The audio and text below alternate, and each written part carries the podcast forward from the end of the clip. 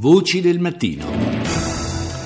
Adesso per aprire questa seconda parte vogliamo parlare di scrittura, perché in fondo eh, non so se a voi è successo, ma mh, chiunque di noi eh, quando si mette a scrivere, non con una tastiera ma con una penna, carta e penna classica, beh, capita che a volte ci, si faccia un po' fatica a scrivere in corsivo, ma si tende a scrivere in stampatello. Che cosa vuol dire questo? Che siamo tutti ormai talmente abituati a scrivere su una tastiera che facciamo fatica a volte a scrivere in corsivo. Tutto questo comporta delle particolarità. Proviamo a capirlo un po' di più. Buongiorno a Roberto Bartolini che è presidente dell'Associazione Grafologi Italiani. Buongiorno.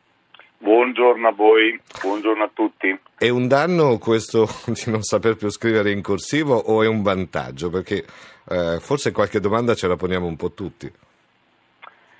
Allora, guardi, il punto è questo, cerco di riassumere sinteticamente un pochettino quelle che sono anche le conseguenze dell'abbandono della, de, del, del corsivo. Praticamente quando noi scriviamo sul foglio ehm, proprio eh, relativamente alla forma della lettera siamo costretti a sollecitare tutta una serie di centri per il passaggio eh, dal eh, morfema, da, da, dal, dal, dalla parola diciamo um, verbale a, sì. alla parola scritta, tutta una serie di centri che diversamente non vengono attivati. Le faccio un esempio molto, molto sintetico eh, quando io scrivo la lettera sul rigo di base, mm. vede che la conformazione della lettera comporta un progressivo adattamento proprio sul rigo di base che mi costringe a sollecitare eh, tutta una serie di centri che controllino il gesto.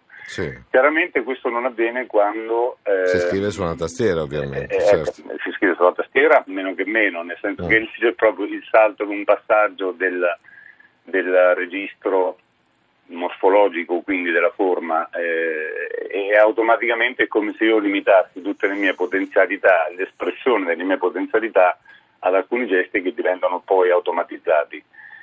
Mm.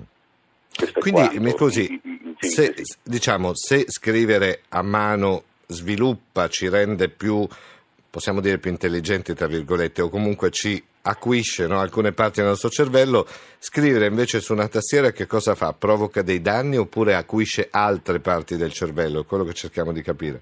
Guardi, non è tanto che sviluppa l'intelligenza, perché l'intelligenza chiaramente eh, ancora si deve capire bene eh, cosa sia, anche perché oggi si parla di intelligenze multiple. Mm.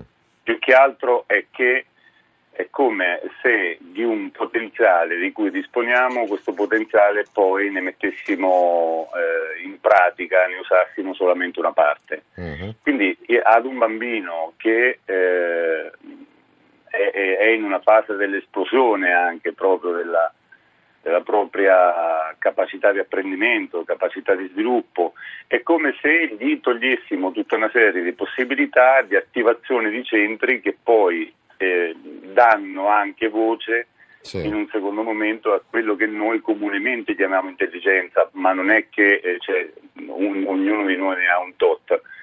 Quindi però eh, mi sembra di capire, Roberto Bartolini, che cosa buona e giusta insomma, usare la tastiera perché fa parte del nostro lavoro assolut- un po' su tutti, su tutti, i fronti, ma poi ogni tanto mettersi a scrivere anche in corsivo o comunque scrivere una lettera, che forse è la cosa più, eh, più, più, più bella che si può fare, no? scriverla con la penna in corsivo in modo un po' antico, ma insomma che ha il suo fascino.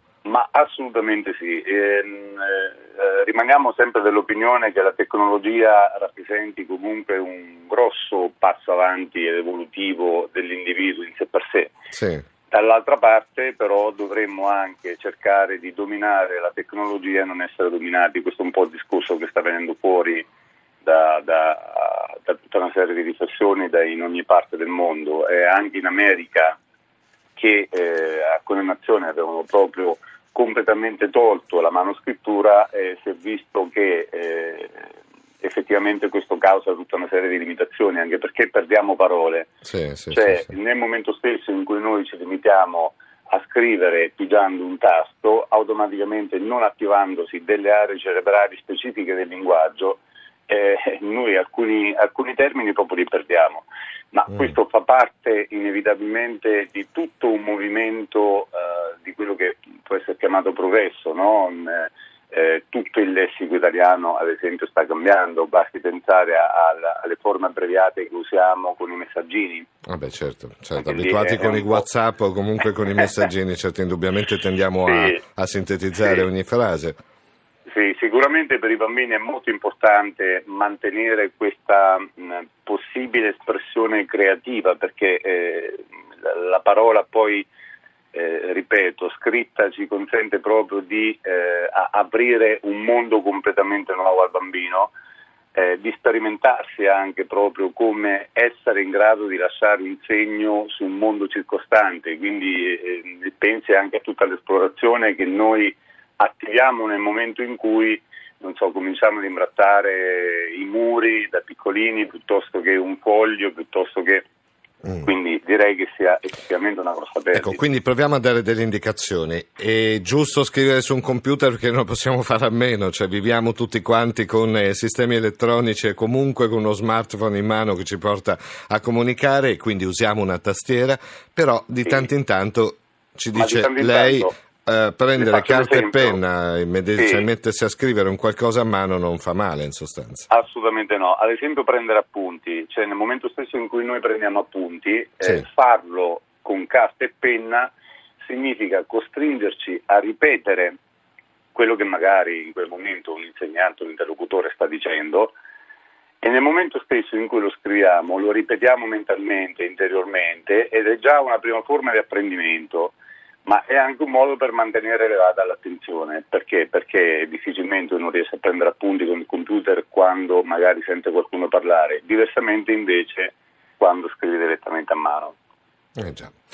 E ci piace tutto questo, ci piace comunque averne parlato anche perché scrivere, raccontare fa parte della, della, parte più intima di ogni essere umano e quindi è bello poi probabilmente scrivere più a penna, no? scrivere comunque in corsivo perché rende quel pezzo di carta una parte... Unico unico, insostituibile e, e, dentro c'è la nostra vita poi in sostanza, anche la, ecco, la, grafia stessa che identifica la persona poi. Assolutamente, lei ha toccato anche un aspetto fondamentale, cioè la, la scrittura è un elemento che rimane sempre vivo, sempre ecco. vivo, cioè anche esaminando testi antichi. Eh, quando si fanno magari ricerche storiche, sì, eh, sì, si sì. ha la possibilità proprio quasi di sentire eh, l'odore di quello che si scrive, no? Cioè, c'è un, eh già, perché scrivere ci rende un po' eterni, no? Rende eh, comunque, certo, anche tra, tra, se non verrà distrutto quel foglio, qualcuno pens- saprà che quel pezzo di carta è stato scritto da un essere umano, non da una macchina. Grazie